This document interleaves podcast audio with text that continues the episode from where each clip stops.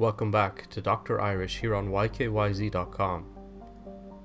The topic for today is epilepsy, another one of the common neurological disorders.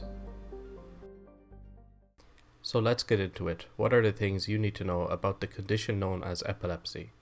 This is a chronic neurological disorder that's a result of recurrent seizures.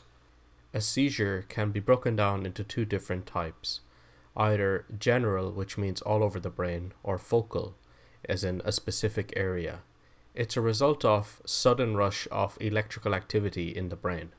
These recurrent discharges of electrical activity in the brain are often sporadic and be the result of a lot of different reasons. Some of them in commonly include things like high fever, having head trauma, very low blood sugar, or even things like alcohol withdrawal. They can be mild, in which case they're often difficult to recognize, or they can obviously build up in energy. Stronger seizures can cause spasms, muscle twitching, things like that.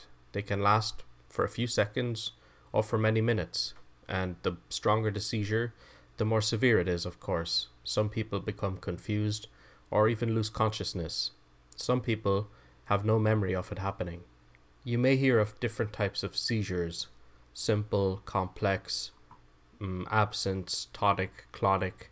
All of these are just to describe the way in which people suffer from the seizure. For example, if the seizure involved a loss of consciousness, then it's complex. If they didn't, then it was a simple seizure. The point is that they come in varying degrees. Finally, anyone can develop epilepsy. In fact, it's a very common condition affecting over 65 million people around the world. Unfortunately, there is no specific cure for epilepsy, but people do very well because the disorder can be managed with medication and other effective strategies like figuring out their triggers and avoiding them.